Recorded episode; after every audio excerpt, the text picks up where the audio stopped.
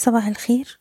الرؤية الفنية لشركة الأهلي فاروس لتداول الأوراق المالية 16 نوفمبر 2021 امبارح مؤشر EGX 30 قفل على انخفاض عند مستوى 11496 نقطة.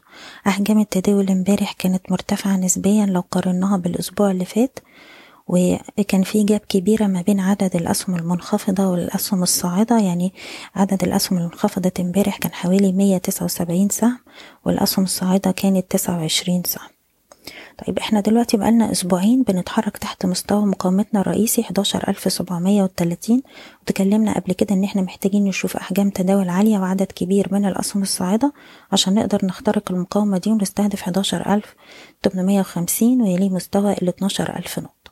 ولحد ما يحصل ده بنركز على مستوى الدعم بتاعنا 11360 وده بيمثل ال low بتاع آخر أسبوعين. وبالتالي المستوى ده لو حصل كسر ليه يبقى معنى كده إن السوق هيشهد بعض عمليات التصحيح اللي ممكن تمتد معانا لغاية مستوى ال 11170 نقطة.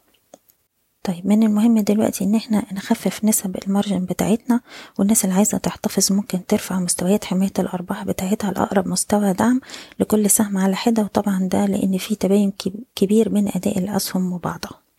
بالنسبة للسي اي بي دلوقتي هو عنده مقاومة مهمة جدا ما بين ال 54 15 وال 54 ونص وطبعا دي مناطق جانية أرباح حتى تأكيد اختراقها.